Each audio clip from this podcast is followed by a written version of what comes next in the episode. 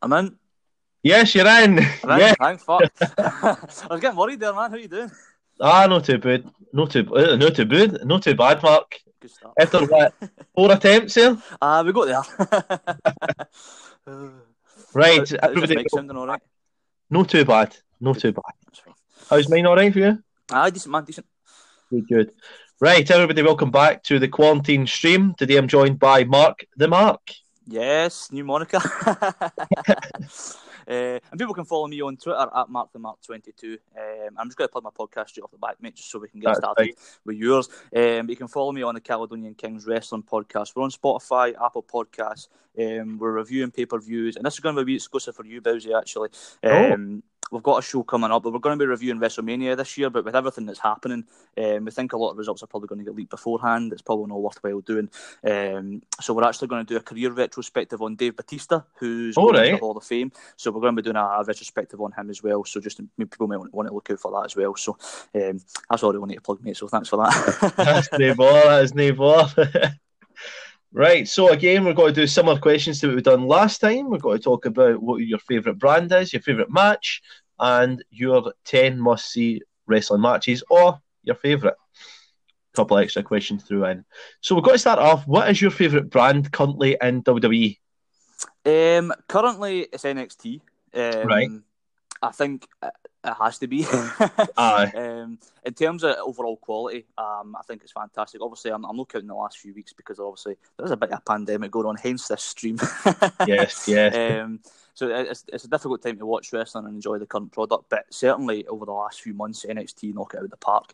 Um, the only complaint I would have on NXT is that the takeovers are too good, and I know that's a silly thing to say, um, but the, you know the actual matches themselves, they're so, they're so you know hard hitting, every single one, one after the other.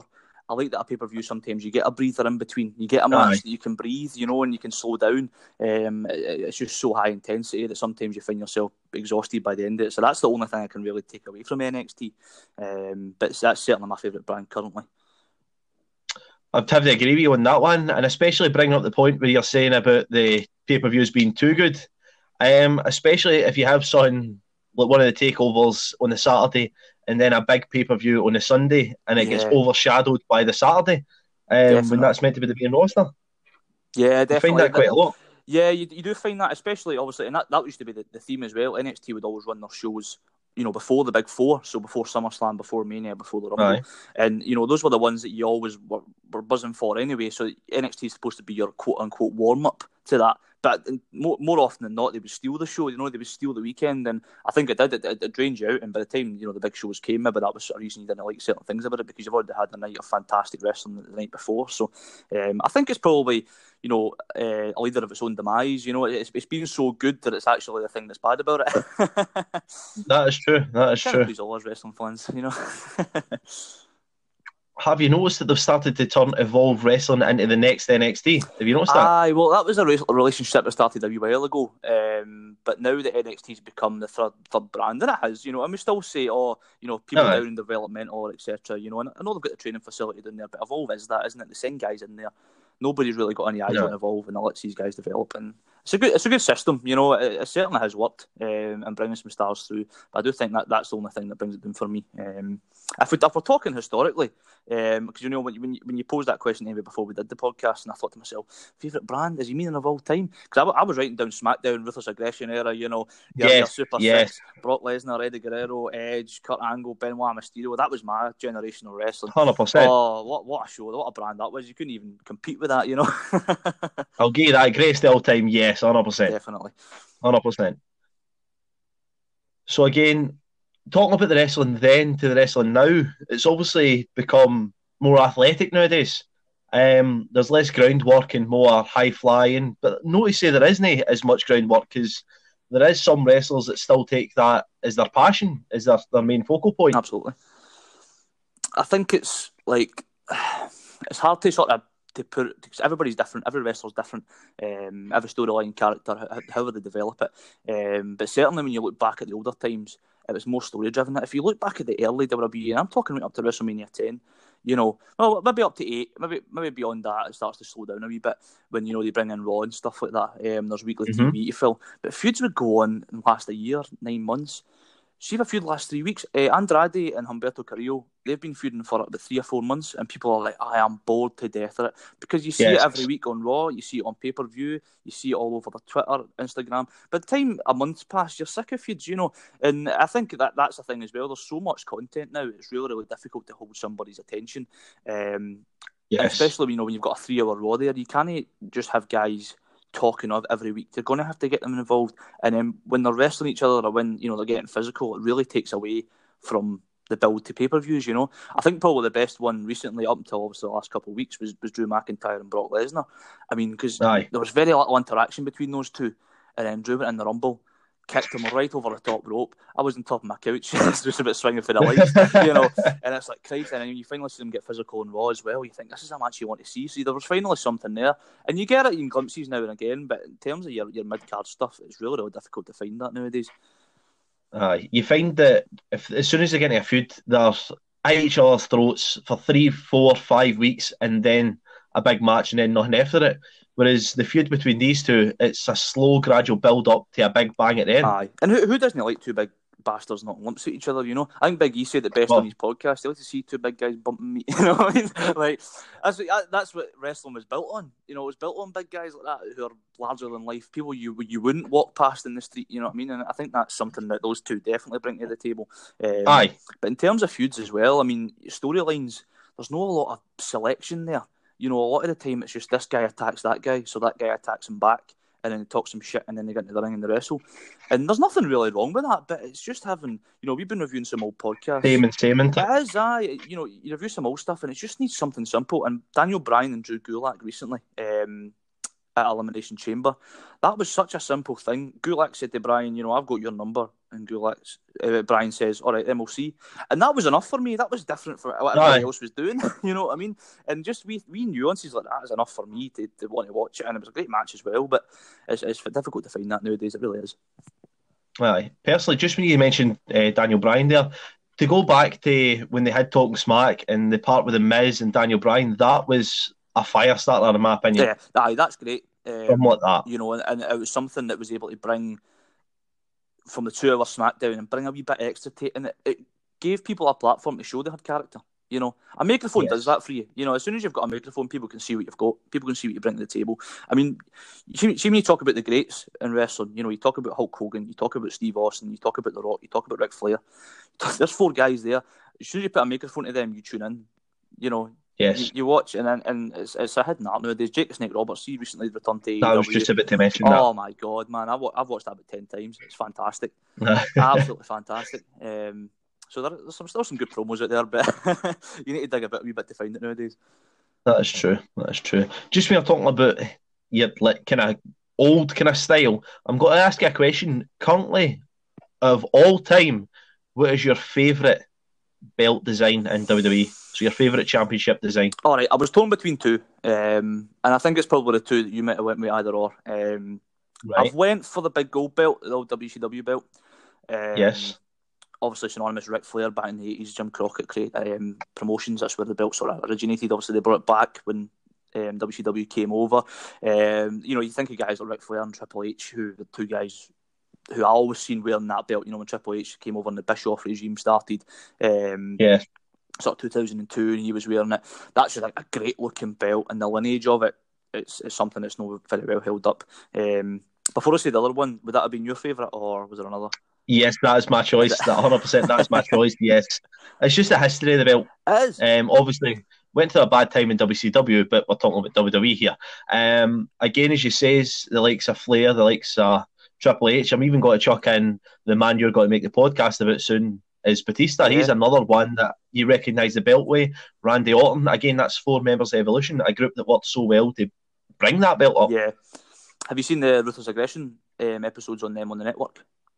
I've not caught up with them oh, yet. Uh, however, I've got time now. Yeah, uh, you'll enjoy them. Um, fantastic documentaries, and you find out so much about those guys. But again, as you said there, even a guy like Mark Henry, you remember through his Hall of Fame run, that's just just even a guy like that, you know, it really brought him up to that level. And it, you know, people always say, you know, somebody can make the belt, or the belt can make the man, and then that occasion the belt made him, you know, and and uh, it does with some people. Uh, the other one would have been the WWE belt from 2002 about 2004, you know, the old undisputed one. Um, yes, that was a close second uh, for me. I won't give you that. Synonymous with JBL, um, great title, love, just looked great. Um, guy like Lesnar as well, you know, um, mm-hmm. Taker, Baker Taker back then. So Aye, that, was a close second. There, there are some nice ones. There's there's some absolute honkers as well. oh, aye. You'll see a spinner. Uh...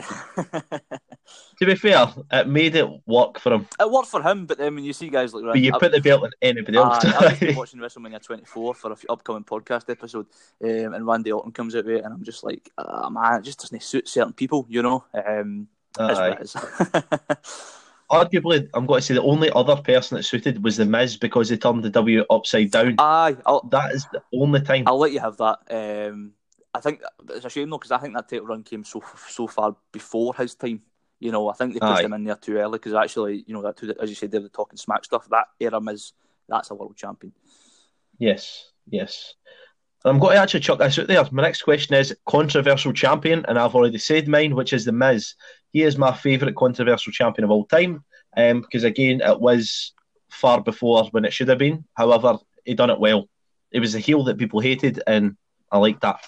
I I think uh, as wrestling fans, we all enjoy a good heel, um, even though we love to hate them. You know, it's it's one of those ones. It's as soon, as soon as there's a good heel, you've got somebody to dislike and but by the yes. same token, it's got that sort of cool eyes about him. The Miz was somebody that nobody else had really done. I think the only one I could really relate to is maybe like sort of Rick Martel back in the day, but certainly not his level. Yeah. But somebody who did that Aye. sort of obnoxious gimmick just as well.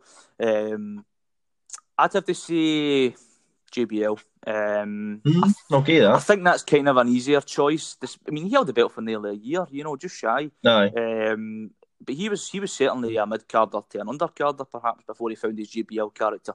Um, and his tail run, he nailed his tail run, man. I think he beat Eddie Guerrero, he feuded with Cena. I think that's who eventually dropped it to. Um, obviously, had his entourage with the Bashams, Orlando Jordan, and stuff like that. Um, I think his run was really, really good. I maybe underrated. Um, Jinder Mahal more recently um, mm. is the name that Yes. um, I don't know if you've seen Adam Blampied back in the wrestling scene. Yes, I have. Uh, Do not you worry, I have. So he, so he rebooked this, and after he, was, obviously, I only watched that recently, and I thought to myself, after he rebooked it, I thought, see, it could have worked. It could have worked. um, he had that in him. So I, I kind of like Jinder as a champion. If it just wasn't for the same match over and over again, I might have lightened up to it a bit more. Um, Aye. And I'd also probably say Brock Lesnar's first run. Um, you know, he won the belt. Unexpected. Uh, he won the belt sort of six, less than six months in. He rubbed shoulders with Hogan, beat The Rock at SummerSlam. Certainly at the time, that was controversial. You know what I mean? Um, throwing, a, throwing a young guy in there at the deep end like that. But as you can see, the stars has become now. It's quite hard to say that, oh, that was controversial. You see what he's like, you know. but uh, I think that's one that certainly comes to mind as well just when you're speaking of controversial champions, do you remember the time where Brian Kendrick won it in a six pack challenge? I don't. you remember that? I'm sure it was a six pack challenge. It was, see the no, it was a championship scramble. Oh, that's he won the title for like two minutes. Christ, man. He won it for like two minutes and then it obviously lost. So technically, you can say he held the belt, uh, but again, that that doesn't count. It's, goes down. Oh man. No. what a shame. Honestly, I can't even remember who he pinned, but he he done that. Uh, that was through the bygone era, wasn't it? That was like 2011 time, maybe. Around bit then. That was a it was a weird one. but bringing back up to the subject of JBL, JBL's title reign essentially was what made John Cena. If it wasn't for JBL, you wouldn't have John Would Cena. Would 100% agree with that, pal. Um, every good babyface needs a great heel and JBL was a great heel, and people hated him for being JBL, and people hated him for hating him. You know, and either way, you know, people still say that nowadays with certain people like Baron Corbin. That's that's probably the more recent version I could say. No, people hate because they hate him, or they hate him because he's Baron Corbin. But either way, like he gets booed with the building. So for that's me, a good thing. Uh, people say go away heat, right? I, I don't agree with that necessarily. I would say if you're getting heat, you're getting heat, and it's the old Roman Reigns and John Cena thing. You know, it doesn't matter if it's boos or cheers as long as it's fucking loud. Um, ah, as long as there's noise it's no silent. Exactly. You know, people if people didn't care, then they wouldn't make a noise. So the fact that they're, they're making a racket means they actually give a fuck. You yeah. Hundred percent correct on that one. hundred percent correct on that one. So talking about old kind of things. I'm going to ask you for a couple of different options before we get into our 10 must see. But is there any matches that you can remember that don't get the kind of praise that they deserve? There's a couple that's on the list, um, so I won't say them. Um, right. I have a couple that I've left off that I'll probably speak about. I think three of them. I'm just going to. It's a trilogy. Well, it's not really a trilogy, but it is, it's, it's three of the same match that happened over different periods of time. Um, but it's Chris Benoit versus Kurt Angle. Um, right. Okay. That. These two guys. Two great oh, athletes. Oh, anytime they go in there, it was magic. I've written down uh, their match at 2003 in the Royal Rumble. Uh, not not in the match, but at the pay per view. Um, mm-hmm. They had a cage match on Raw in 2001. I think it was June sometime. Um, and they also had an ultimate submission and backlash, which is probably the best of the three. I've left them off of there because if, if, if I'd put as many Kurt Angle matches as I liked on there, I would, I would have been a, I would have been a Kurt Angle list. Um. But all three of them definitely come to mind as fantastic matches. Um, I've put a few in here because I think that ones that do get forgotten about are some of the best ones. It's just because they happened on a card where they were less significant, if you know what I mean. Aye. People always remember the big matches, you know. Um, so if you're further down the card, there, there is one more uh, I've written down here I'm going to say just now. I've got a couple I might leave to later because I think you might have them on your list, so I'll just hang on to them right. so not to steal your thunder. Um, but Macho Man versus Ric Flair at WrestleMania 8. A good one. It's a match I'd never seen well. before until maybe a couple months ago. Um, and I watched it and I thought, Christ, because I think it was Hogan Sid was the main event. Um, so this was in, like Aye, in the middle of the card. It was like, wow, why is this in the middle of the card, man? These are two of the biggest megastars in wrestling, and, and they get thrown in there. But it was a twenty minute match. I, I think it was absolutely fantastic. Um, so that's another one. Two of the best workers as well at that era. Oh, definitely, definitely. I mean, Flair. Christ, people say Flair's heyday was, you know, early eighties and stuff like that. So for him to go long beyond is just incredible and be have matches like this, you know. Mm-hmm. Um, and I think I think that's really all the ones I've got in there that I want to say just now. I've got a few I'll maybe say afterwards once I hear your list. oh, what I'll do is I'll let you say your list. Have you got yours in order? Because I've just got ten must see matches. Aye, I've got mine in order. Um, so you want me to do mine right. in order, and if you have it, you just say you have it, and then you can tell me the rest of yours. Yes. Is how we're going to do it? Right, let's go with that then. Yes. So, but first, what we'll do is we'll talk about a couple other matches before we get into that. We'll take a wee ad break, and then we'll go for the game at the end. Um, one match that I don't have on my list, but it almost made it. Um, I'm mentioning this just now, obviously not on the list, but just adding in one match, um, Malenko versus Guerrero. Just when you're talking about Angle versus Benoit, that's another match. It's kind of the same style. Uh huh. Yeah. Um, obviously, no in WWE, it was in WCW, but I just thought I'd mention that when you mentioned two great wrestlers like that.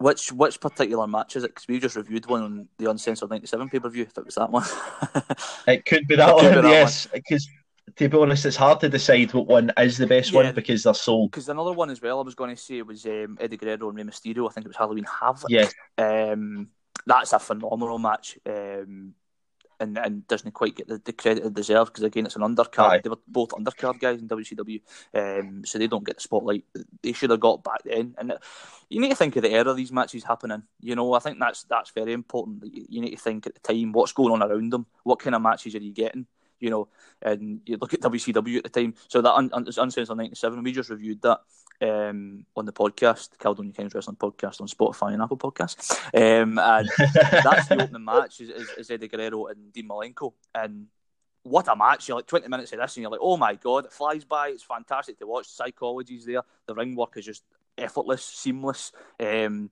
and then the main event is like a fucking three way four man. So there there's about 12 people involved. We've got Hogan, Macho Man, Pipe, uh, Piper, Hall, Nash.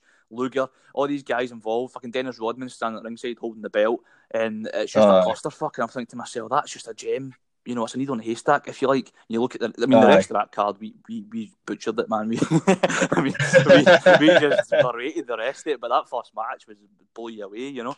Um, so I think that that's always important when you're taking on these matches. It took me ages to get this list down to ten. Aye, I do not blame you, man. Um, another great match that almost made the cut for me was the triple threat for the World Heavyweight Championship when you had Kurt Angle, Randy Orton, and Rey Mysterio. Oh. That for me is one of the. It's a big match. It's that you kind of go through all the emotions. Yeah. Um, for Mysterio to, to win the Rumble, to lose his spot in the match, to then again get put back into the match, to to go and win it. Yeah. It's it's unbelievable. That's one of my favourite matches, but it's no one of my must see matches. That is the only that's the, thing. That's the, that's the clue here, isn't it? Because you know, so many matches are I, I really enjoy, but I think that's not really must see because there's matches that I like that. I just like it for this reason or that Yeah. reason. Um, I mean that that that run with Mysterio for me, and, and you know, you, we're similar age, and I think growing up there was a personal part of that match for us. Obviously, loving Eddie. Guerrero, and I think that's something because uh, Stuart, who I host the podcast with, he's a wee bit older, and he was smartened up to the business by the time Rey Mysterio's run came around.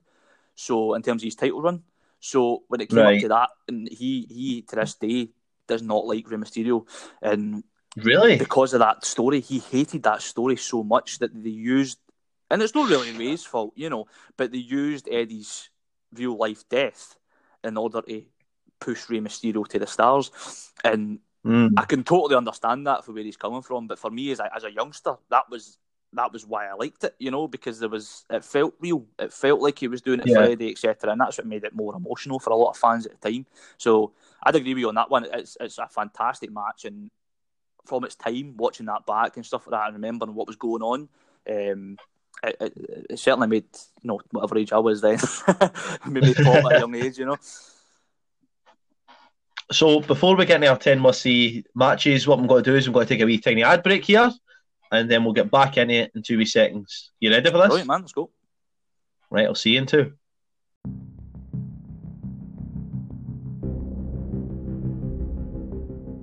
Today's sponsor of the video is the Caledonian Kings Wrestling Podcast, hosted by a good friend, Mark the Mark, 22. Now, he's the guest on the current podcast. Make sure you go find that where all podcasts are held.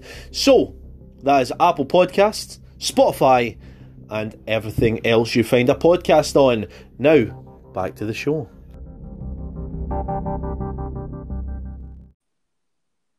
Right, we are back. And again, I will let you take the reins here, Mark, because mine is in no particular order. I have not even wrote what matches they're fair, uh, what pay per views. So I will let you take the reins. Oh, if I I- do have it, I've done the opposite. I've I've written everything. I've written a blurb and everything. um, so th- this match, as I said, I've tried to make it must see.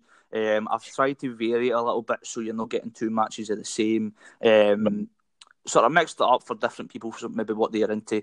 Um, obviously, we're on a rough time right now, so to watch through 10 matches, are the 10 I would suggest. And at number 10, from WrestleMania 10, it's the opening contest from Bret Hart versus Owen Hart. Um, oh, Madison Square Garden, this match was an absolute clinic. Um, you know, in, in terms of storytelling and wrestling, um, you've got the younger jealous brother and, Owen trying to prove himself against his main event level older brother Bret, who's trying to teach his younger brother a lesson. You know, as expected, every manoeuvre slick, perfectly executed with purpose. Um, Bret's knee injury comes into play. Owen's got the perfect bullseye to weaken, a, weaken Bret Hart. Obviously, you need to point out as well, Bret Hart's got a main event match later on in the show. This, this was the year him and Luger both won the Rumble jointly. Um, Mhm. So Luger got to wrestle Yokozuna for the title, and then Bret would wrestle the winner. But in order to get the second shot at the title, Bret would have to wrestle Owen at the start of the show. Um, these guys, are just watching this back, it was like, oh my god, I forgot how good this was. Um, Twenty minute instant classic. Nobody sees. Can I, can I go into the, the result here? Or is, am I, You can, you can. you can Um, go for it, man. Nobody saw Owen winning the match. Um, obviously, Bret having that title match later, you expect Bret to go over and keep the momentum running. Bret leaves the night with the title, so both men have had a big win. Both men leave better than when they came in. It's perfection, man. Absolutely perfection. So you need to watch this. That is, I'll give you that. That's a good match. It's a good match to start us off number 10. Um, do you want to crack through yours and I'll tell you if I have them? You want to go through your full Aye. list and I'll go through so I'm guessing mine? that's one you don't have, so that's good. Uh, That's one I don't have. number nine, um, Macho Man Randy Savage versus Ricky the Dragon Steamboat at WrestleMania 3. Um, this is an old one, but fuck me, does it hold up? Like, so everybody remembers WrestleMania 3 for Hogan Andre. You know, that Yes. the irresistible force meets the immovable object. The body slam heard around the world. Everybody remembers it for that. But this match in the, in the lower card, Intercontinental Championship on the line, uh, the babyface Ricky the Dragon Steamboat gets the win over Macho Man. And see, see if you'd speak to any modern wrestler who, you know, thrives off a high work rate, who you see, you know, your Seth Rollins and the like. All right, Aye. guys like that, guarantee you they took something from this match. I guarantee you when they were going through training, they were showing this match or they've watched this match and they know what this is all about. See if you see any match nowadays that's got high level work rate, that's this is where it all started. These guys kick started that off. Um, people always talk about Steamboat and Flair, and it's a bit before my time, Steamboat and Flair. Um, I was as this one, I suppose, but if I had to suggest a match to watch from that time that was well ahead of its time, this is the one. Um, over 30 years later, it's still an exciting watch, and I think that's testament to the two guys involved. Um, so I would recommend watching that. I wouldn't give too much more about, about it, just enjoy it. um, I don't have that either. Oh, it's good, man. We may have about 20 different ones here. Uh, it could be. Uh, Royal Rumble, uh, number eight is Royal Rumble 2000, Cactus Jack versus Triple H in a street fight. Oh, that is a great oh, match. Oh, my God. A great match. I forgot about that actually. Anybody who watches through, I'm, I'm, actually, I didn't mean to put it so low on my list, but there was just so many different ones, uh, and I have, a, I have another fight later on, which I think was better, so that's why I put it on number eight. Um, this was the time where Mick Foley went from Mankind to Cactus Jack. Um, Triple H and Stephanie McMahon were running the company in the sort of McMahon Helmsley regime at the time. Uh, Triple H was putting Mankind and The Rock in matches so that they would weaken each other so he could hold on to the belt for a little bit longer. Um, and then when Cactus Jack came out, Triple H realised that he was actually in trouble. Um, and they went into this street fight with, you know, the hardcore legend that is Cactus Jack. Triple H had his hands full with this one. And what a match! Um, anybody who watched through the Attitude Era will probably tell you this is one of their best matches, their favourite matches. Yes, it, it's fantastic. Um, we get Stephanie on the outside, the appearance of The Rock. We, we see handcuffs, steel chairs, bad wire two by fours, thumbtacks, um, and all in all, ends up with Triple H retaining the title. Um, they would then have a Hell in the Hell in a Cell match at No Way Out 2000, which was a perfect sequel to this, which we've also reviewed in the podcast, at the Caledonian Kings Wrestling podcast. Um, and you can check that out as well. But this match, you know, I say anybody who grew up through that will remember it really, really fondly, um, and that's why it has to make my list. I'll give you that. That's another good one I don't have, but I forgot about. It's it's one of those ones, you know. And again, you know, you think of Royal Rumble, you think of Royal Rumble matches, you think of WrestleManias, you think of yeah. main events. So anywhere that falls in between might just slip under your radar sometimes. So it takes a wee bit of you know digging about to think, oh, I remember that one or whatever. Um, and this is one I think a lot of people will remember, but probably won't expect it to be on my list. It's the only women's match I have on my list. Um, so number seven is the NXT Takeover Brooklyn match between Sasha Banks and Bayley. Um, in my opinion, the best women's match that WWE ever produced. Um, simple story: the fan favorite in the NXT Starlet Bayley challenging the arrogant boss Sasha Banks. Bayley's girls next door sort of persona, um, a lovable personality. It made it easy for her for fans to cheer her, but they also saw that she was like mm-hmm. one of the weakest between like the, the four horsewomen of NXT, if you like, with Sasha, Becky, and Charlotte. All three of them had actually been called up to the main roster by this point as well, leaving Bayley behind, which sort of solidified that. Also, you know, it was like, well, these three have been called up, but she's been left behind. So, you know, people are thinking she, she's she ain't good enough to win the belt or blah blah blah. Um, she had a heart injury, a heart injury, a hand injury at the time, um, and Sasha Banks sort of worked on it throughout the match as well. It was just a really finely tuned match. You know, they, they put it all together. You know what NXT crowds are like. They you know, rabid for it. Um, and when the pressure was on, they delivered a great match, and Bayley wins the belt. Um, and after the match, all the four horsewomen came out and they all stood together in the ring, which was a key moment in sort of women's revolution that we know now. Um, this is this is probably the point where many of them, many people realise that women's wrestling could be great and it could be, yes. you know, up there with the men's. And obviously, a few years later, we get the main event in WrestleMania, which is a fantastic feat in itself. Um, but that's that's why I would deem this must see. You know, if you see women's wrestling of today, this was probably the main turning point, um, and and where that turned around for them. So that's why I had to put it on my list. And for a change, I actually do have this hey. on my list. There's one, one out of ten so far. Uh, it's hard to leave off, you know. I think, as I said, you know, you're going for that variety as well. You ha- you have to sort of think, what's the best women's match in wrestling? And if it's not a Trish Stratus and Lita no, match, it has to be that one. Um, uh, no. Number six, a match that defined a generation, defined an era. Um, TLC two at WrestleMania 17. Um, Hardys Ooh. versus the Dudleys versus Edge and Christian. Is that on yours?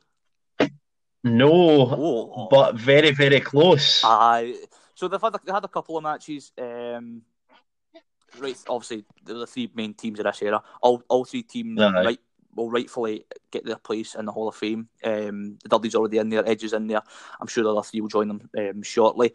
Uh-huh. This one tops the SummerSlam one for me. Um, Rhino, Spike Dudley, and Lita all added a wee bit more garnish to the match, if you like, uh, a bit more pizzazz. Um, and despite this sort of being the only only being the second match of its kind in terms of the TLC stipulation, Um, I don't think it's ever going to be topped. The creativity, the highest of risks being taken by everybody. You know, everybody played their bit, took their bumps. Um, that Jeff Hardy getting speared from the you know the ladder by yes. the Edge is just one of the most highlight reel ish sport uh, spots of wrestling history, if you like. You know, you watch back any old reels, that's going to be on there. I cannot exclude it from my list. You know, what I mean, these these three teams set the bar, um, and their names are always going to be in the history books for this match type in particular. I mean, it's his own pay per view now and stuff like that, so it's groundbreaking. Yeah. Um, so I, I couldn't leave this off. I went slightly different. I went for TLC three. Ah, right, okay.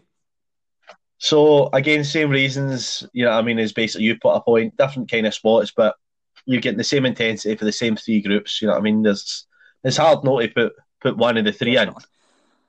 Um, it could have. You know, I mean you could ask me the day and I could put two in. You could ask me the more I could put one yeah. in. You know what I mean? Because I had, I think I had another, match before all of them as well, and that was fantastic too. So it's like, where do you, where, how do you judge one above the other? And I think, I think yeah, because obviously WrestleMania 17 for me was the best WrestleMania of all time, and that's that was the night where a lot of guys reached their heights, if you like. Uh, no mm-hmm. pun intended with the ladders, etc. But um, I think that was one for me when when when they were out there and everybody on the night showed up. That was why that match tipped the scales for me. Because if that was if that was poor or worse than the one before, it would have brought the whole card down. So I think the fact that it wasn't it was my yes. why I made it on my list. Um, right, I'll be really surprised if you don't have number my number five on your list. Um, so no pressure. Uh, from WrestleMania 13, Steve Austin versus Bret Hart in a submission match. Yes, I do. Yes, I do. that was one of the first ones that made it to the uh, list. It was one of the first ones I, I, I wrote down. Um, one word, masterpiece. Um, at a time where WCW were flying high, NWO was hot as hell, WWE needed a spark in the ratings war, um, and Bret versus Shawn was now off the cards because Shawn had lost his smile. So Bret Hart and Steve Austin in there. Stone Cold was a heel. Bret Hart was a babyface. Ken Shamrock was a special guest referee.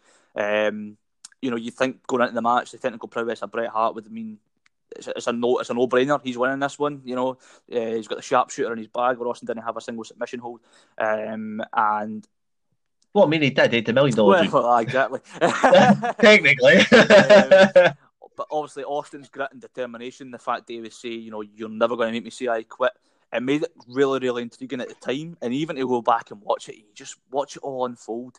Even when you know the outcome, it still gets you every time. And basically, what happened was it's probably the best time they've ever done this as well, but a total double turn. Bret Hart's determination yes. to beat Stone Cold down and win the match. Um, Stone Cold just never given up. He ends up passing out to the sharpshooter. He's bloodied. He's beaten. Bret Hart has been absolutely resentful. He's just battered him with everything that he could. The fans slowly realise that Bret's not being his usual self and start to turn on him. Meanwhile, getting behind Austin to fight back and rally. Austin leaving the, the, the stadium under his own accord and refusing any help to the back. Just abs- everything about it was just unbelievably well done. Um, as you say, Bret left as the biggest heel in the company, Stone Cold left as the biggest babyface in the company, and it's hard to see where Stone Cold would have went from there if it wasn't for that match. Aye. You know what I mean? Like you well know, Steve Austin's the biggest draw in wrestling ever. You know, out, outdoing Hogan, and I think Aye. without this match, would that ever have happened? I don't know. I'm I'm, I'm no certain. Um, it's it, the fans got behind them well and truly in that match. Uh, it gave them a lot to think about and a lot to push forward. But just when you're saying about submissions, the funny thing is when Austin was in WCW, he was known for his technical ability, and then as soon as he came to WWE, it all just kind of disappeared. See if you watch back any Stone Cold Steve Austin's matches, it's just punching and kicking. it's like a Thesz press here and there. You know, it's very much just the brawling style. But I think that's because it matched his character, and that's why he did it. It wasn't that he couldn't wrestle. I think that has to be made clear. Um, but I think I think that was what played into that story as well, as, as you said there. You know, um, people just seen Bret as the wrestler, as a technician. the, yeah. Um, but I, I, I do get what you mean. Austin was always that good as well. Right. So what's the next one? What's the next Number one? Number four. Um, might be controversial. I don't know. Um, it depends what you like in wrestling. Um, but it's King of the Ring 2001, the street fight between Kurt Angle and Shane O'Mac. That is a good fight. That is a good fight. I will give you that uh, again. Th- and the reason I said, uh, obviously, this is a must see and not greatest matches. Um, so that's why it's put it, I've put it on there. Um, if you like sheer brutality, you will love this match. uh, Two men beating lumps oh, each other.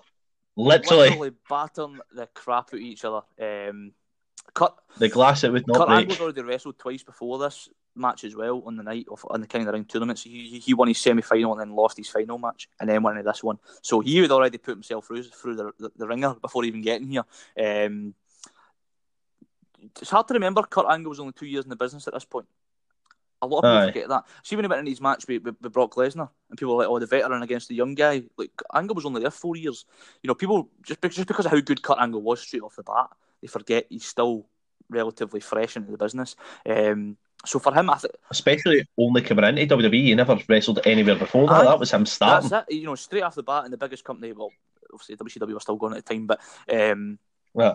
but this this was obviously off the heels of Shane buying WCW, um, and so he was babyface at the time, and it really solidified him, you know, in, in the fans' eyes in terms of being able to put on a show and putting his body on the line and doing whatever it takes. Because his, his- dad's the billionaire owner. He doesn't need to do that, you know. But he wanted to. He wanted to earn the respect of the boys. And then you've got, as I say, Kurt Angle. This was probably a match that really made people look at him and go, "Christ, man, he he will do anything." You know, after two matches prior to Aye. that, and then getting in there with Shane, as you said, the the, the, the glass refusing to break. Um, which is a Yes. funny story because the, a big moment. uh, they had to get like special glass. It couldn't be too weak because the pyro would set it off. So they got like a sort of stronger version, and then they painted over it with that sort of King of the Ring logo. But they gave it a double coat, and that's why it wouldn't break. Ah. Um, I, re- I was on uh, Pritchard's podcast I was listening to recently. Um, I was like, oh, Christ, that's quite fascinating, you know. Um, but the, the Aye. refusal to give up on the spot, they were just like, no, you're going through it. uh, so uh, one left, uh, Kurt Angle left with a, a, a fractured tailbone. Um, Shane with a heavy concussion. Vince ref- um, having to be stopped from going out and stopping the match. Um, Bruce Pritchard says in his podcast that he took an absolute bollocking for that, even though it wasn't his fault. um, Uh, so just it's a must watch. For the sheer guts and the brutality of it. You, you have to watch it. Um, I mean, you need to give props to Shane McMahon. Actually, I can't remember what it was I was watching. I'm pretty sure it was uh, the Monday Night Wars when they were talking about the match between both of them. And Shane McMahon was the one that actually says to Kurt Angle, put me through it, do it again, go for it. And he Just- was winding him up. He was, he was calling him a pussy and stuff like that. He's like, you know, can, you, Aye. can you not throw me through it? Can you not do it? he was getting in his head. I mean, props to that. Angle can he suplex you through something? It must be tough to break. I mean, that guy pops his hips Aye. and nothing. Um, but I, I might have been. I think they might have done a, a WWE Untold on it. Um, it might have been on that you saw it. Um, Might have been. but aye, it's got, it's that's a must watch. It's if, if you like that sort of thing, you'll you'll love this. a great match again. number three, and slightly controversial only because it's so low. Because most people would have this as the number one greatest matches. Um, Shawn Michaels versus The Undertaker WrestleMania 25. Yes, I've got that in the list. Got to be. I've got that in the list. Would yes. you like to talk through this one to see if me one on? Um, no, I'll let you. Uh, I'll let you go through it again, uh, mate. You've got the notes. you know, as I said, in terms of being a bigger spectacle, um, you know, my number one, number two slightly pips this in, in terms of must see, but in terms of a match, and especially at the time because it was a time where you know wrestling was sort of slowing, if you like. This is what 2010, so it was it was becoming a bit slower. Um, the darkness of the Undertaker, the light of the Heartbreak Kid, two men who were arguably past their prime. You know, they weren't young men anymore, but they put on a fucking show stealer here, man. Um, it's a match that I said going at the top of many people's lists. It's Mr. WrestleMania trying to beat the dead man's streak. Um, you know, Shawn Michaels is always that guy who could turn it on when it came to WrestleMania, when it came to the big stage. Um, meanwhile, you've got the Undertaker who cannot be beat at WrestleMania. Just as I said, simple story, but it, works so well. Um, Yes. And then the match itself was absolutely fantastic. I've never seen so many false finishes up to that point. Um, Undertaker's probably the biggest crash and burn we've ever seen. We dive over the top. The cameraman that's supposed to catch oh, him the cameraman. Oh. um, didn't quite go as planned. It's still painful to watch, isn't it? Like, um, Uh, and for a long while, you're like, Michaels is going to take the streak, and then you're like, oh wait a minute, your taker's going to have it in the bag. They had you in the palm of their hands for 30 minutes, and what a ride it is! What a roller coaster experience! Um, and if you want to experience pure elation and enjoyment through wrestling, this is a match that you have to watch. If I'm in a bad mood, I'll watch this match. Just you know, it's fantastic, man. I mean, the thing is, it was that good that, that they had it twice. Do you know what I mean? That's right. I did it the following year. Um, They did it back to back, and each match was as good as the each other. Do you know what I mean? It's hard to pick between the two of them what really is better. Um, the first one being the Streak versus Michaels, the second one being a Streak versus career Yeah. match. I I mean, mean, the risks the, the, the risks were definitely higher the next year. Um, and Aye. that was the you know that was one of those matches as well where I was like, this is fantastic. But I, I just think I don't know if it's because the twenty five one surprised us more with how good it was. right because it was the first. Aye, I don't I don't know I don't know why I think that one's better. I just I don't know. Maybe I need to watch them again back to back. But it's it's one of those ones for me where people always talk about that match um, from WrestleMania 25. Maybe because the rest of the card wasn't great. I don't know if maybe that's got something to do with it. Um, because the Triple H and Randy Orton had to try and follow it up as well, and there was no chance. um, so I, it has to make my list. Um, number two. Um, so anybody who grew up through that Attitude Era will have this on their list. I think you might have it as well, or you may have another one of it. Uh, Steve Austin versus The Rock at WrestleMania 17. Um, Right, I was close to having yeah. that. Now, I didn't watch this match at the time. Um, I watched it years later, so I've kind of put it on there with a bit of a wink and a nudge. I know the ending really spoiled it for a lot of people. Um, Aye, that's the that's what tipped it off for me. Do you know what I mean? a lot of people really despise It the close to making as it. well. Um, you know, because it just didn't make sense. Did it? It didn't No. make sense. No, Um, but in terms of the actual match and the fact that Yes. the ending was so shocking, I think it, it, that's why it makes it in there for me. Obviously, Austin had been taken out. This is when he had his injuries, so he got taken out with the car, and I did it for the Rock, that one with Rikishi and stuff like that. Rikishi Raname. Aye. um, you know, they had Austin winning the Rumble up to this. Um, no, these are they had they had a match at WrestleMania 15, and that's when you've seen these two guys as oh, these are the two big stars of WWF.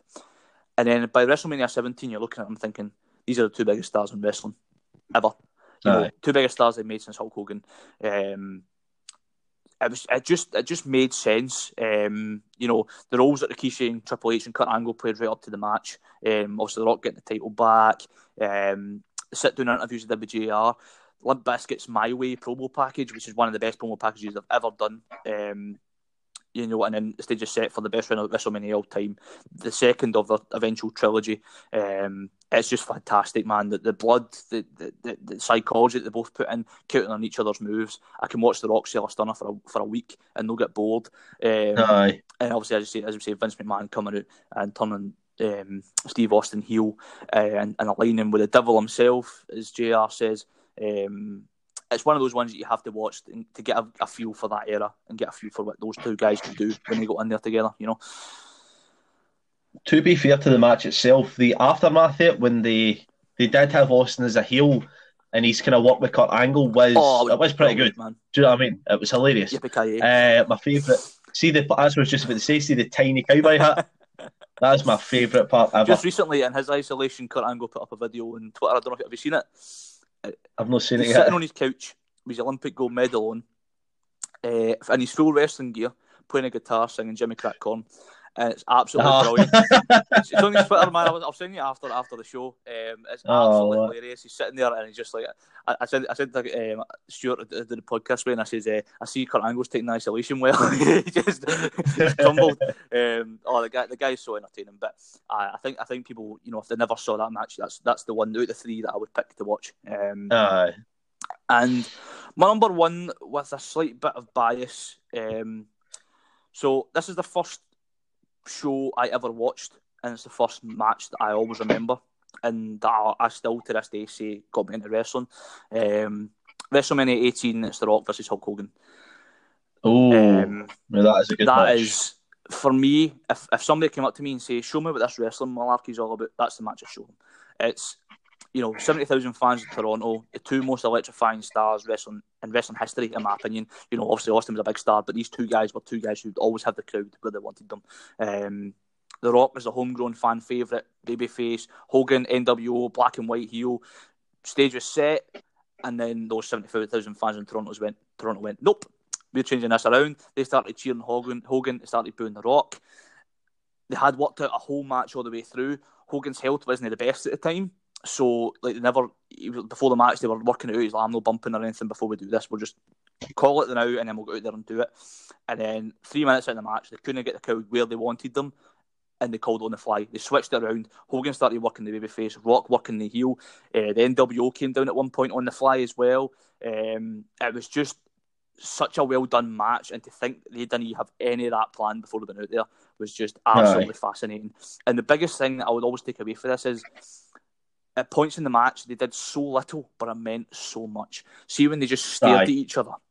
See when Hogan threw. I mean, that's iconic. Aye. See when they locked up and Hogan pushed Rock into the corner at the start of the match. The crowd went fucking bananas. It was like the eighties back when everything was over.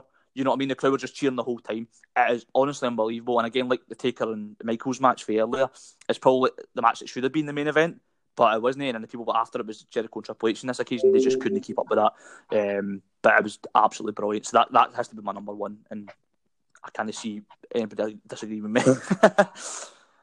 I will give you that. I will give you that. Um, the thing is, that match had a lot to do with even doing to the likes of the cover of SmackDown Shut Your Mouth. If you remember back, it's the face off between yeah. both The Rock and uh, Hogan. I mean, I'll give you that. That is a great match. I, I didn't do mines in order from 1 to 10 because it would have took about two more, aye, two more weeks to, to pick up. aye. Um, however, I went for sheer emotion in some of my matches. Mm-hmm. So matches that kind of tug on the heartstrings and flip you from here to there. Um, obviously, the matches we've spoke about, I've says about Austin versus Hart. Uh, we spoke about Banks v Bayley, TLC three. Um, one of the big matches. Oh, we also spoke about uh, Taker versus Michaels. Michaels.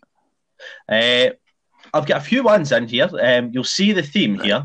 So we know just spoke about Taker retiring Michaels at Mania. Um, one of the matches I'm going to put in here is when Michaels retired Flair. I knew you were going to say that. No, I've just watched that match this morning um, for the our next podcast. I'm doing WrestleMania 24. Um, I totally agree with you, man. the bit where he apologises to him and then super kicks him, well, hits him with sweet chin music. I mean, the emotions are running high in that match. Um, you will notice that with a couple of different ones of mine. They're high emotion matches. Um, but I'm not going to pick one as a number one, Shirley, because it's got to be a kind of twist or surprise. Um, so I've went with that one. Um, obviously, speaking about emotion, there is no match, in my opinion, that's higher in WWE than when Lesnar beat Taker at WrestleMania. Um, Aye, that is the biggest shock. It's hard to disagree with that. Um, you know, when you're talking WrestleMania moments, it doesn't get any better yes. than that. And you it's know, not expected. Yeah, on social media right now, all you're seeing is clips of previous WrestleManias because you know we're in that month now where all the main are coming up. So, so this happened a year ago, so many years ago, for a year or whatever. Um, and when that see when that see when that referee's hand comes in for a three, and you just hear nothing in a huge arena, and it's just like, what? Hi. You're like everybody just they just could you wouldn't believe that it was done. You know what I mean? And I, my, my one biggest regret was I never watched this live. I wish this oh, one I stayed up to did. watch because I, I oh man to this day that's one of the ones I'm thinking to myself I can't believe I never saw that live. You know, because that's one of the ones people will say. Were you when Undertaker lost his streak? I was in my bed. Oh, I can know exactly where. Honestly, there was a group of about five or sixes watching this live. Me, I mean, my brother's favourite wrestler is The Undertaker. We watched this together, and literally, not a word was spoken for the, the three count until everybody left. Everybody was speechless. Aye. Honestly, there was not a word says. Um, nobody knew what to say. Uh, it was like somebody physically dying. Do you yeah. know what I mean? Um, something had been built up for years and years and years. You never actually expected it to to look. To, do you know what I mean? You never expected it to end. Yeah. Um, do, do you think, do you think again, Brock was the right guy for that? My head says I because of what happened after it, because he became into this the utter beast. Yeah. Um, but my heart says no. Uh, preferably, and you're probably got to agree with this. I would have liked to seen a heel turn. Ah, very nice, aye. That's what I would have said. A seen a heel turn would have been the best time because, I mean, people at that point had started to no fancy him as much. So why not just take him make him beat the streak, and then give people a reason to Aye, it's, it's, a difficult one. Um, you know, I, would say I'd, I'd, agree with you in terms of my mind says Brock should have won it because who else is more realistically capable? Um, Aye. But at the same time, back when Taker could have a great match still, Cena would have been your man. Um, Yes. I, I would agree with that. I'd also, you know, in my heart of hearts, I'd like to, I'd like to have seen Bray Wyatt do it because I'm a big Bray Wyatt fan. Um, It could have been a takeover. See the character he's got now. That would Well, have worked the well to take over. yeah, that's the thing. It had to be, you know, but at, by the time Bray Wyatt came to Face Taker, his character, I wouldn't say it was dead, but it was it was very much weakened. Um, you know, the, the the aura around it wasn't as strong as it used to be. So Aye. if he'd won it then, it wouldn't it wouldn't have been the same. You know, um, whereas Lesnar, it just catapulted him into the beast that he was. Um, so I, I, I'd, I'd agree to a degree where you know he was probably the best man for the for the decision. But it is just a fantastic match. Aye. Another one to add to the list. I'm going to put in the Taker again. um, take a guess what match this is. Undertaker versus Hmm. Big match, But big moment, massive moment. mm, mankind. Yes, Undertaker versus Mankind in a Hell in a Cell. Um, I kind of left that off on one of our podcasts. We did a top three Hell in a Cell matches, um, and that didn't make it onto either of ours, just because the match itself wasn't fantastic. But I had I had those two moments, Yes. That- and as I said, in terms of the best, it wasn't. But in terms of must see, it's must. No, um, was that kind of around ninety eight? I think it was ninety eight. think so. Um, But again, based on based on the big spots in the match, again we're talking about emotion kind of driven matches here. Um, it's one of the points where you really actually start to kind of warm to mankind as well. Somebody that's going to get put through there and is still going to still going to try. aye. Do you know what I mean? It's, uh, you know, a babyface always gets over with sympathy. You know, and when when something like that happens, and you think, "Oh my God, oh he's all right," that's sympathy. And then see when he gets Yes. back up, you're already hooked. You're behind him, and what he did was really extreme for the time. I mean, you see, I always remember Oh, uh. Terry Funk coming out in like normal gear at the time. I think he was working the Chainsaw Charlie gimmick, so he totally broke his Aye. character and stuff like that because he was genuinely worried. Um, and then obviously, this, this the, the off the top of the cell spot was supposed to happen, but I don't think the one through the cage was. no, Um, no, that was not. which is petrifying to watch. I mean, I'd, it was between this match and Mankind winning the title. That was like two big Yeah. matches again, emotion driven. But for me, this one tops it sheer for the fact the the brutality of the match. Aye, I, I, and it, it was 98, um, and kind of ring. Just checked it in case somebody's want to check that one out. Thank you, thank you. Um, going into another specialised style of match, I'm going to put in a ladder match between Shawn Michaels and Razor Ramon for the Intercontinental Championship. That's a match that people sleep on, isn't it? Yes, It's, it's the story as well. Is really good. Um, a big match for its time. A big match for its yeah. time. It's, it's the the visual I at mean- the end with Razor and the two belts on the ladder. Yes. I love that. Oh, fantastic. it's it's got a lot more than it, it first appears to be. I mean, you go, oh, a ladder match between they two, all that should be all right. But then when you watch it, you start to kind of get into the, the emotional side of it, the psychology of the two guys. Yeah, I mean, two guys that are really good friends that are two really good enemies on telly. You know what I aye. mean? And it was sort of defining for Michaels as well because he was still pretty fresh in his singles run by this point. Um, Yeah. It was good for him. Um, and I think they did have a ladder match at a live event before this, but obviously this being the first sort of pay per view televised one. Um, was that Mania 10 as well? I think it was. Um, I think so. and aye, that was that was a good one. Um, and you know, obviously, what the ladder match became, obviously, I touched on TLC earlier on. Um, that's eventually what it would sort of transcend into, wasn't it? Um, Yeah. But they, they, they done it so well. Um, fair play to them. Such a such a big match that if you didn't have that, it wouldn't give you as much as everything Yeah, else. and I think they only had one ladder in the building that night. So if they broke the ladder, Probably. they were gubbed. Was the old story. So like, and you've seen a few times a ladder, you know, sometimes a ladder warps and it sort of bends in the wrong way, Yeah. and you think, Christ, that's gubbed. Um, and if, if if they if they broken a ladder, God knows what happened. They did there. I don't know, make a big leap. So my second, I've got two left to give. Because again, I'm going to go through the list so far. We've done Lesnar v Taker, Michaels v Taker, Michaels v Flair. We've done Mankind v Taker, Hart v Austin, Ramon v Shawn Michaels, Banks v Bayley, TLC three. So to come into my last two, again, emotion is going to hold high in this one. No due to the fact to what happened after the match, and it is when Edge beat Del Rio for the World Heavyweight oh, Championship, wow. which turned out to be his last match. yeah, very good. Well, his last match then. Aye. um, Aye. aye, no, but I mean, disregard the stuff now, aye, but aye. Um, it's a bastard when guys come back, isn't it? yes, it's the same for Ric Flair. I mean, I put Ric Flair's last match, and then a couple of months later, he was Aye. doing his shit in TNA. TNA You know what I mean? But uh, uh, Michaels as well. He's come back now as well, and it's like fuck me, man. I know. Give a break.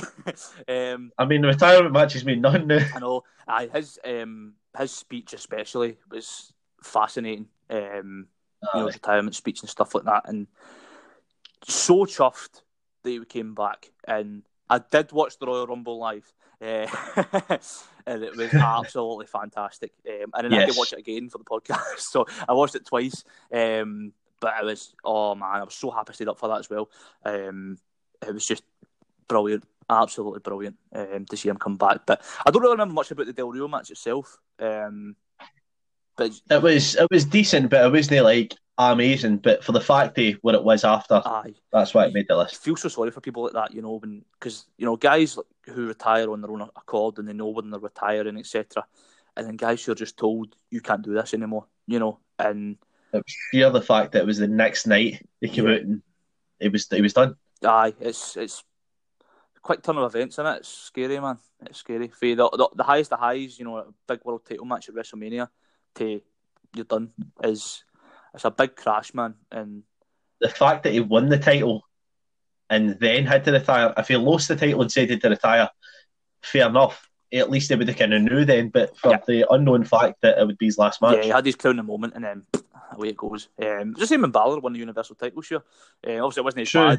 yeah. Um, he, he could wrestle again at least, um, but it was, you know, it's the having having that rug pulled for under you, isn't it? It's it's no nice. That is true. So I'm going to come into the last match. Um, this is a match that is not been said on yours, but it has been one of my favourite matches of all time. That is coming from my favourite brand.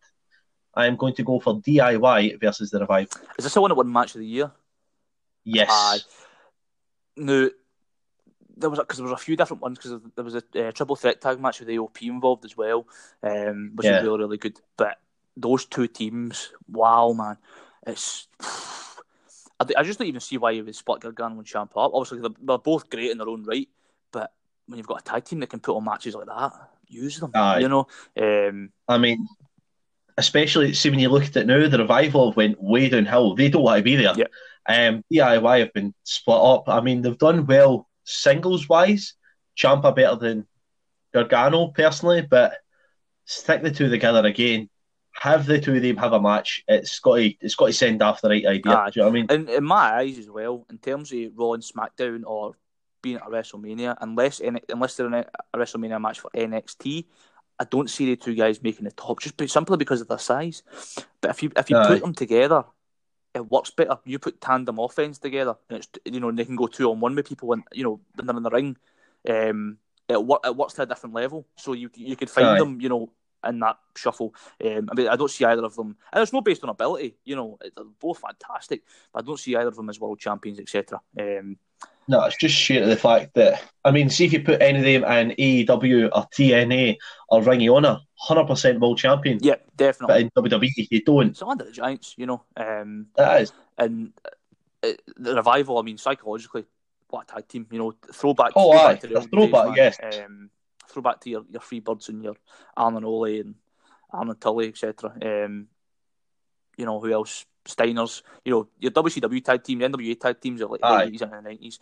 Um, the rock and roll midnight. Oh, fantastic. Um, No flips, just fists. exactly. I love that man. That is, I mean, it was so true. They worked to that so well, and even came back. I don't know if you can remember before this, um, when they were mixing stuff up before the two of them were put together. I mean, it was just a bit of flounder. It was the same kind of situation as American Alpha. Yeah, was They're it the Cruiserweight Classic people. they were on? The two of them. Is that, is Eh. that before they got together, or was that? Am I just sidelining that? I, I, I can't remember that. No, I'm, I'm, I'm maybe I'm maybe mixing people up here. Um, so I don't I don't I don't recall too much the single stuff before DIY. The Wisney, I mean, they might. I know. I was talking about uh, the revival there, but yeah. Oh wait, sorry, sorry. Aye, I, I Yes. remember Dawson did like a farmer's gimmick, didn't he? Um, Yes, Alexa at some he was point. tagged up. Yes, the two of them were together, and then he had like four or five different tag partners. Disappeared for about three weeks, and then come back as a revival, and it just clicked. Ah, that's right. Because Dawson was in the original class of NXT. He was one of the first guys there, but Wilder didn't join for a wee while yet. Um, or am I getting, going back at yes? No, you're getting, correct. Well, ah, yeah, no, as far as that the no the original original like with like kind of Barrett and that kind of stuff. But I know, know that level. Aye, no, when, aye. when they opened the performance centre, etc. Aye. Yes, yes, yes. Um, going back to it as well, both men won the, the first ever cruiserweight classic. They did have a fight against each other, but during that they were starting to kind of tag together uh, before right. they were known as DIY. Uh, I can ah, always right. remember it. If you if you can't get, a, I can't remember exactly what it was. It was like if you can't get a if you can't get a fight or something like that, then do it yourself, and that's when they named their, their self DIY. Ah, right, aye. Like. I can't remember the exact. They never really like, used it as a catchphrase or anything. It was just that's what they started calling themselves, and it just stuck. Aye. Um, sometimes that happens, but aye. two very good lists then. I'm going to add one in that almost made for it, uh-huh. and for the sheer fact, the emotion as well, is when Kofi Kingston won the WWE Championship. That was um, nice, man. Long time coming. Yeah. It's not one of the must sees, but it is one of the must see moments. Um, yeah, match was good. Uh, when Kofi started to start me said in, we are disconnecting. I think I think we're alright. Trying to right. say if we're unable to connect, but that is a list anyway. Um, you get any ads before we finish off? Um, I would have said on that note there the Daniel Bryan one, um, WrestleMania 30. Yes, especially the match before the Triple H came into the Triple Threat. Um, I mean, a match that was not booked until the fans yeah. wanted it. Exactly. Um, you know, I did that on the fly. Obviously, Punk had just left as well. Um, I've got a few Kurt Angle ones. I've got Kurt, I had that. Angle versus Shawn Michaels at Mania 21.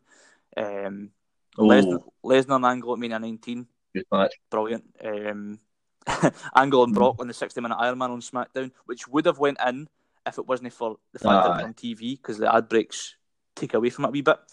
Um, just because it takes you out the match, you know, and it cuts away and it cuts back, it's like uh, you know, it takes you a wee bit. Um, and I would say Eddie Guerrero versus Brock Lesnar, Good match as well. 2004, Eddie won the title.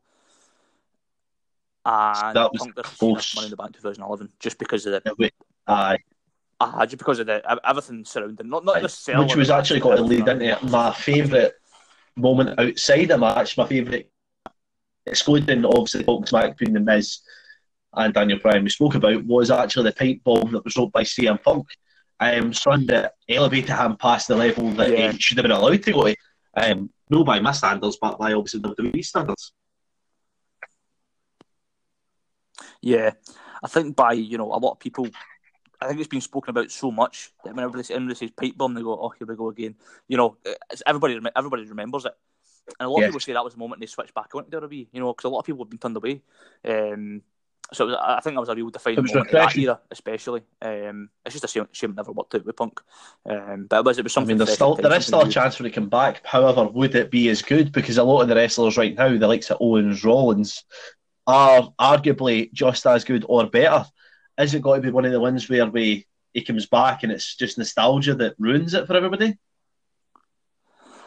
I, I would totally agree with that, man. I think that Punk got out just before the really next level of wrestlers came in. Um, Punk Aye. at the time, he was probably one of the better ones there. Um, but he, he, he wrestled WWE's style. He was no Punk isn't he overly athletic. You know, you know, you people people seem to forget that, and I don't think I, think if he was in there, you know, the now in terms of ability, I don't think he would stand up above the rest. Yes. But you put a microphone in his hand, you know, top people into the building, you know. Um, so I think he would certainly st- still have a role, but I, I don't know if, if the the wounds can be sealed. I, I mean, don't know. Um, if you had to bring him in right to... now, you would need to put him into some sort of role where he was in the new Nexus, the leader of a group where he's got guys that can do everything else for him, but he's still able to kind of implement his style in. Yeah. If, if, if I if I had to bring him back, I'm not going to sit here and fancy about the whole thing, but um, yes. definitely bring him back as a manager first. Because if you bring him back and you say he's going to have this match at WrestleMania with this guy, Aye. it's already peaked before it started. if you if you bring him in as a manager and slowly just filter him through, and eventually, you know, he'll need he'll get involved. If that's if that's if it ever happens, that's how I'd do it. Because you know, get him comfortable, get him in front of the crowd, get the crowd used to him, and then because as soon as he goes into the ring, people he needs to get back as a face. He needs to. There's no way he can. Aye, if, if if you do that at the start, where do you go for there? You know what I mean? If you bring him in and he has a match, with, I don't care who, but uh, Seth Rollins at Mania, right? He, he, turns up just after the Rumble. He says, "I'm coming back. I'm going to wrestle Seth Rollins at WrestleMania." Does a few promos and stuff like that. Gets gets out in the match at WrestleMania. It's the main event. Everybody's loving it. It's Punk's back, fantastic against Seth Rollins, one of the best guys in the company. And after WrestleMania, it's surely it's all downhill. You know what I mean? Like he's he's it couldn't have got any higher than that. But if you bring him in low, and that brings interest in straight away, and you just sort of you know bring people in for the journey and take them along, and then build it up to something big. I agree with that. It, it if you have that match at Mania, then technically it is going to be doing downhill. So he's as well as retiring after that, which is not what anybody wants to see. So if you bring him in somewhere like NXT, where he starts watching somebody's match, keep like, for example, Keith Lee continues to watch his match, continues to watch his match, and then eventually you start to see a wee bit of kind of talk between them. Oh, what's that? You need a manager. Boom, helps him. You're Intercontinental Champion now in your first match in Raw. Boom, what's that? Somebody earlier wants to mm-hmm. come and join the, the, the punk party. You know what I mean? And then you build for there. Yeah. And I think the fact as well, I mean, if Punk wanted to get back into Aye. wrestling, he'd have went to AEW. He is. He has. I don't think he has any interest in getting back in. I, I genuinely don't. But by the same token, um, Grado told a story on his podcast, Wrestling Daft, recently. Um, I said recently, it was actually a while ago now. Um, that he he worked a match um, over in the states. And he was tagging with Cabana, um, and this tag team had a manager, and he was under a mask, and it turned out to be CM Punk under the mask. Um, and it was just like, why was he even there? You know, it was like a, it was like a small town show in Chicago. So I don't know if maybe he has got an itch for it and he keeps a strong front about it, or he's just sort of pissing about with people that he knows and then just. I imagine Cabana would have been the one that talked him into it. But um, I mean, um, good pal. It might have been. Uh, he's probably just. Or he might have said, "Come on, that's not a good laugh." I mean, know, I can see him being a booker. I can see him uh, writing um, the shows and sorting the shows because I imagine he'd be good at that. Do you know I mean? If we gone back to when he was, like, I mean, I watched the, yeah. the documentary, but if going back to when he was a like a backyard wrestler, do you know what I mean? He was he was always good at that kind of stuff. Mm-hmm. Uh, it's, it's, it's a difficult, difficult one. It's probably a conversation for another day, but it's it's, it's something that as wrestling fans, I think yes. we're, we're, going to cling on to it for way too long. um, but never say never. I mean, you know, Savage went into the Hall of Fame and, Edge, Ultimate Warrior came back. And, never wrestle again comes uh, back. So it, it, yeah. Aye. Anything can happen. Personally, I think if you had to do one single match for Punk and then call it quits, it would need to be against Daniel Bryan. Two, like, uh, oh, back in the day, they were the biggest and the best wrestlers. No, that maybe not the biggest as in name wise, but like for the Indies, they were two of the biggest names. Yeah, I mean, they're indie darlings. They're the, the last great indie darlings, really. Yeah, yeah, I'm loving the stuff that Bryan's doing with Gulak right now. Um, but his Planet Champion stuff that he was doing was fantastic. Um, you know, the, the fucking basically who he is. That's the best character. Right up, you know, um, that that definitely that that'd have been perfect for Punk to come back for that sort of run. But as we say, man, we can we can speculate all we like. It's like Oasis getting back together. You know, it's like you know, is it ever going oh, to happen? You're clinging on to that till the day. Aye. But what we'll do is we'll call that there. We will schedule another podcast off stream. I have been Bowsy. I'll be Mark, Mark, follow me Mark, I will be putting a link to this and I will be telling people about this, so do not worry. And the quarantine stream lives to see another day, as do we all, and I will see everyone else in the future. Final words, Mark. Thanks no very much for having me on, mate. It's been good fun. Fair to return the favour if you ever want me on there. And I'll see everybody later Absolutely. on. Goodbye.